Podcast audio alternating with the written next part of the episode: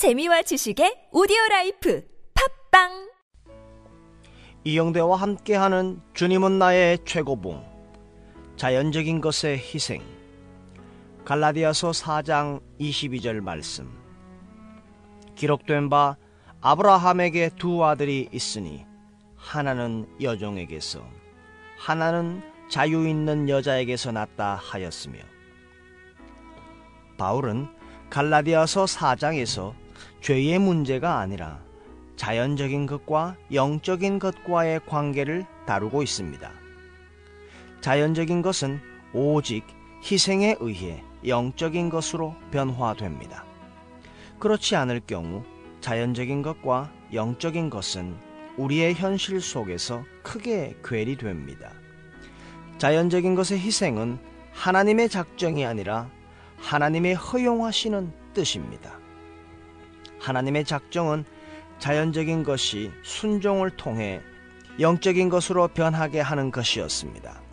그러나 죄로 인해 자연적인 것이 희생되어야 할 필요가 생긴 것입니다. 아브라함은 이삭을 드리기 전에 이스마엘을 드려야 했습니다. 우리 중에 어떤 이들은 자연적인 것을 희생 제사로 드리기 전에 먼저 영적인 희생을 드리려고 합니다. 우리가 영적인 희생을 드릴 수 있는 유일한 방법은 우리의 몸을 산 제사로 드리는 것입니다. 성화는 죄로부터의 구원 그 이상을 의미합니다. 성화는 죄로부터의 구원을 의미하며 성화는 죄로부터의 구원 그 이상을 의미합니다. 성화란 어떠한 대가를 치르더라도 하나님께서 구원해 주신 나 자신을 마음을 다해 다시 죽게 드리는 것입니다. 만일 희생을 통해 자연적인 것을 영적인 것으로 바꾸지 못하면 자연적인 삶은 우리 안에 있는 하나님의 아들의 생명을 조롱할 것이며 계속적인 낭패를 만들어낼 것입니다. 이러한 낭패는 언제나 훈련받지 못한 믿음의 사람의 모습입니다. 우리는 언제나 신체적, 도덕적, 정신적으로 자신을 훈련해야 합니다. 만일 이 훈련을 완고하게 거절하는 사람은 언제나 잘못된 자리에 갈 수밖에 없습니다. 그렇다면 지금이라도 자신을 훈련하십시오.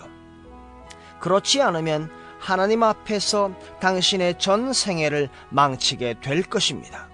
우리는 자연적인 삶을 만끽하려고 하지만 하나님은 자연적인 삶과 함께하지 않으십니다.